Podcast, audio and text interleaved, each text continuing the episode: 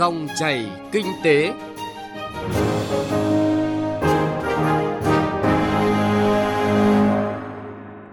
Quý vị và các bạn đang nghe dòng chảy kinh tế trên kênh thời sự VV1 của Đài Tiếng nói Việt Nam. Tính đến thời điểm hiện tại thì tôi đã có 18 công hàng quay đầu chờ xuất khẩu trên 20 ngày nhưng mà không thông quan được thì tôi phải quay lại Việt Nam bán với giá rất là rẻ để lấy chi phí đi lại cho tài xế. Phù hợp tháo gỡ ùn ứ hàng nông sản tại Lạng Sơn.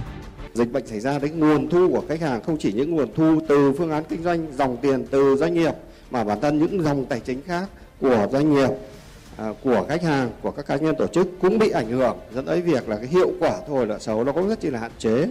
Áp lực nợ xấu ngân hàng gia tăng trong thời điểm cuối năm đẩy nhanh lộ trình chuyển đổi từ thẻ từ sang thẻ chip thúc đẩy thanh toán không dùng tiền mặt.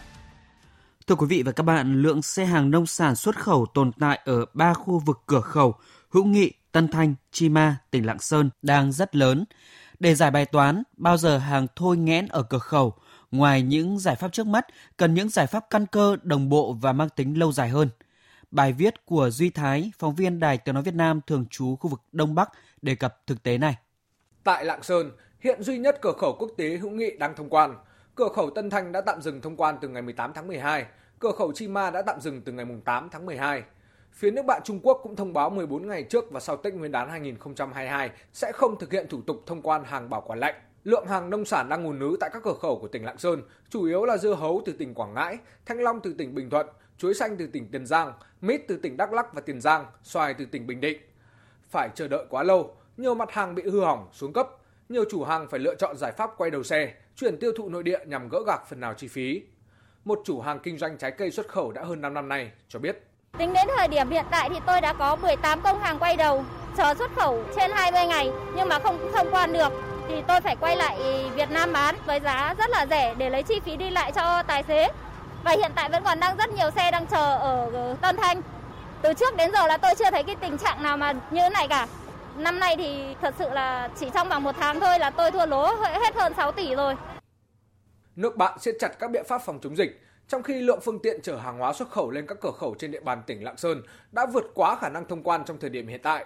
Mặc dù tỉnh Lạng Sơn đã tích cực khuyến cáo, tuy nhiên chưa có sự phối hợp chặt chẽ, hiệu quả của các địa phương doanh nghiệp để điều tiết hàng hóa xuất khẩu đưa lên biên giới. Điều này đã gây áp lực rất lớn đến công tác quản lý điều hành trong việc đảm bảo an ninh trật tự, đảm bảo yêu cầu phòng chống dịch, cũng như gây áp lực lên hạ tầng bến bãi. Ông Nguyễn Hồng Cương, Tổng Giám đốc Công ty Cổ phần Hữu nghị Xuân Cương, nói.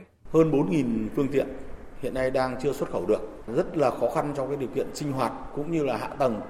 Chúng tôi đã báo cáo với lãnh đạo tỉnh rồi các sở ngành một số cái phương án như là thì có thể là, là giao phương tiện tại mốc số 0 của hai bên để lưu thông hàng hóa được thuận lợi nhất, giảm được cái chi phí. Còn cái giải pháp căn cơ lâu dài thì chúng tôi đã làm phương án trình với Ủy ban tỉnh xin mở rộng cái diện tích 100 ha. Tôi sẽ đầu tư với các cái hạng mục hiện đại và như vậy sẽ cơ bản đáp ứng được cái vấn đề ách tắc hiện nay, đảm bảo được cái lợi thế của tỉnh Lạng Sơn cũng như là công tác phòng chống dịch.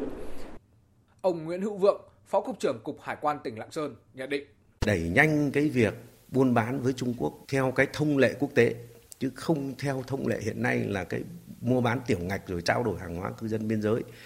Từ cái việc mà trao đổi hàng hóa cư dân biên giới thì dẫn đến cái việc là cái thứ nhất là cái, cái thiệt hại như chúng ta đã biết là có thể bị ép giá rồi thì xuống cấp về phẩm cấp chất lượng hàng hóa.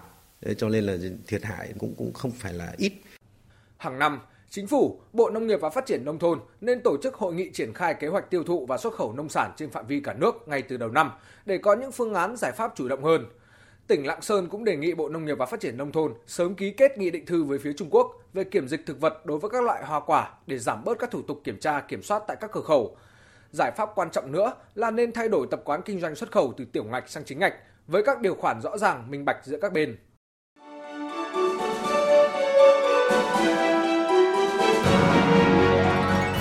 Dòng chảy kinh tế, dòng chảy cuộc sống.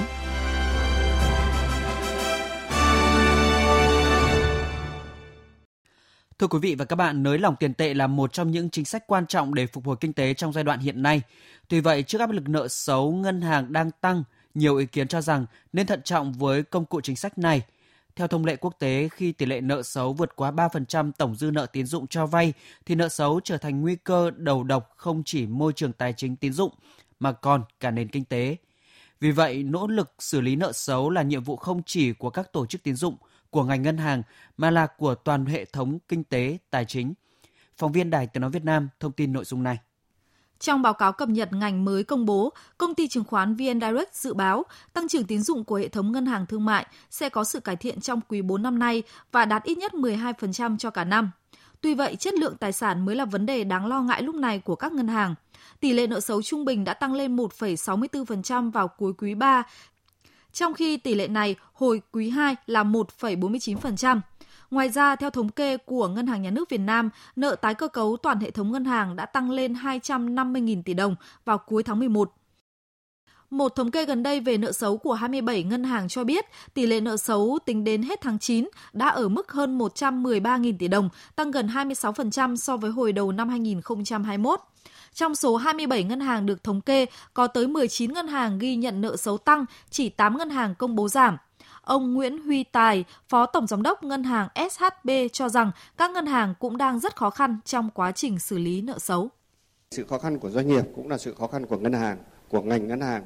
Đối với ngân hàng thì à, bản thân chúng tôi cũng phải dành một nguồn lực để giả soát, đánh giá lại các khoản nợ để xác định cái việc à, nợ cơ cấu, nợ do dịch bệnh trong và sau dịch bệnh thì sẽ như thế nào. Trên cơ sở đó chủ động có những giải pháp phù hợp đối với cái công tác thu hồi nợ xấu ấy, thì bản thân khi dịch bệnh xảy ra đấy nguồn thu của khách hàng không chỉ những nguồn thu từ phương án kinh doanh dòng tiền từ doanh nghiệp mà bản thân những dòng tài chính khác của doanh nghiệp À, của khách hàng, của các cá nhân tổ chức cũng bị ảnh hưởng, dẫn tới việc là cái hiệu quả thu hồi nợ xấu nó cũng rất chỉ là hạn chế.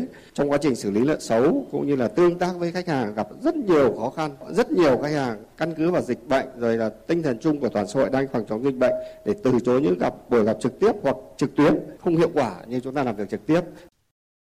Nghị quyết số 42 năm 2017 của Quốc hội chỉ có hiệu lực 5 năm đến ngày 15 tháng 8 năm 2022. Khi hết hiệu lực thi hành, toàn bộ cơ chế về xử lý nợ xấu đang được thực hiện sẽ chấm dứt, tác động lớn đến quá trình xử lý nợ xấu của các tổ chức tín dụng. Công ty quản lý tài sản của các tổ chức tín dụng VAMC vì vậy, VAMC, Ngân hàng Nhà nước đã đề xuất chính phủ kiến nghị Quốc hội về việc hoàn thiện quy định pháp luật về xử lý nợ xấu nhằm tiếp tục duy trì chính sách tại nghị quyết số 42 năm 2017. Thực tế có 3 triệu tỷ đồng dư nợ bị ảnh hưởng bởi dịch COVID-19. Vì vậy, trước mắt, việc hỗ trợ doanh nghiệp vượt qua khó khăn, phục hồi sản xuất, kinh doanh cũng là cách các ngân hàng giảm nợ xấu phát sinh – Tổng thư ký Hiệp hội Ngân hàng Việt Nam Nguyễn Quốc Hùng cho rằng các ngân hàng phải tiếp tục xem xét cho vay mới trên nền tảng nợ đã được cơ cấu mà bản chất là nợ xấu. Do đó, việc xem xét cho vay phải đặt bên cạnh yêu cầu an toàn. Phải nói là cái 42 nó có hiệu quả và các ngân hàng cũng đã từng bước xử lý nợ xấu và đang trên đà là rất tốt. Thì không may cái đại dịch Covid nó lại xảy ra chúng ta phải nhìn nhận, nợ xấu luôn luôn là đồng hành với cả các hoạt động tín dụng. Và vì vậy chúng ta phải có hành lang pháp lý để tạo điều kiện cho các tổ chức tín dụng xử lý nợ xấu. Nghị quyết 42 có hiệu lực trong vòng 5 năm. Vậy thì cái việc xử lý tiếp nợ xấu như thế nào? Tôi cho rằng là cần phải có một cái nhìn và đánh giá trong thời điểm này, các ngân hàng đã trở thành trụ cột trong việc thực hiện các chính sách hỗ trợ người dân và doanh nghiệp vượt qua đại dịch COVID-19 của chính phủ. Thách thức rất lớn đặt ra với hệ thống tổ chức tín dụng khi những khoản nợ xấu tiềm tàng vì làn sóng dịch bệnh đang diễn ra. Hiện vẫn chưa được thể hiện trên báo cáo tài chính trong 9 tháng của năm 2021. Nhiều chuyên gia dự báo nợ xấu nội bảng khoảng trên 2% cuối năm 2021 và 2,3 đến 2,5% năm 2022 nợ xấu gộp có thể tăng cao tới 7,1, 7,7%, đặc biệt là nửa cuối năm 2022. Thống kê tỷ lệ trích lập dự phòng và tỷ lệ bao phủ nợ xấu của các ngân hàng cho thấy những con số tương đối lớn đã được trích lập. Do đó, nhiều ngân hàng sẽ có mức tăng trưởng lợi nhuận quý 4 năm nay giảm hoặc là tăng thấp. Trên cơ sở đó, sự phân hóa trong kết quả kinh doanh sẽ ngày càng diễn ra đậm nét giữa các ngân hàng trong thời gian tới. Ông Đoàn Văn Thắng, Tổng Giám đốc Công ty Quản lý Tài sản VAMC cho rằng Thực tế thì cũng như các tổ chức tín dụng phản ánh là cái nợ xấu thực tế hiện nay thì nó chưa phản ánh cái câu chuyện của Covid tại vì chúng ta đang trong cái quá trình là gia hạn giãn nợ rồi điều chỉnh cơ cấu. Bản thân các tổ chức tín dụng ấy, chúng tôi cũng đề nghị các tổ chức tín dụng với cái năng lực tài chính khác nhau thì cái việc mà hỗ trợ cho khách hàng ấy, cái chính sách làm sao để nó phù hợp riêng với đối với BMG chúng tôi cũng bị ảnh hưởng bởi vì Covid. Thực tế là cái xử lý nợ xấu của chúng tôi mà đặc biệt chúng tôi mua nợ bằng thị trường thì cái tốc độ thu nợ chậm. Chúng tôi cũng đang thực hiện cơ cấu đối với các khách hàng. Chúng tôi mua nợ từ các tổ chức tín dụng. Đối với những khách hàng có khả năng phục hồi được sản xuất kinh doanh thì chúng tôi cũng áp dụng các giải pháp cơ cấu giãn nợ, điều chỉnh lãi suất tương tự như tổ chức tín dụng. Các chuyên gia khuyến nghị để xử lý nợ xấu hiệu quả cần sớm có giải pháp toàn diện. Các cơ quan quản lý nhà nước cần có một khung chính sách đầy đủ và rõ ràng để xử lý nợ xấu trong hệ thống, không gây trở ngại cho quá trình ổn định tài chính và tăng trưởng kinh tế. Việc mở cửa thị trường nợ xấu và tạo môi trường thuận lợi cho việc giao dịch nợ xấu sẽ thu hút các nhà đầu tư, phát triển hệ sinh thái hỗ trợ thị trường nợ xấu. Nhờ vậy, thị trường sẽ có cơ chế thanh lý nợ xấu hiệu quả trong thời gian tới.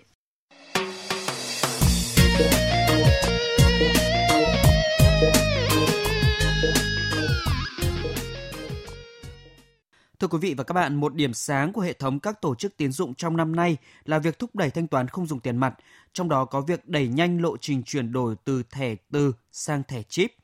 Thẻ chip nội địa với các dòng sản phẩm thẻ đa dạng không chỉ tăng cường tính an ninh bảo mật mà còn mở ra hệ sinh thái thanh toán ở các lĩnh vực giao thông công cộng, y tế, giáo dục, đem lại nhiều tiện ích, trải nghiệm cho người dùng.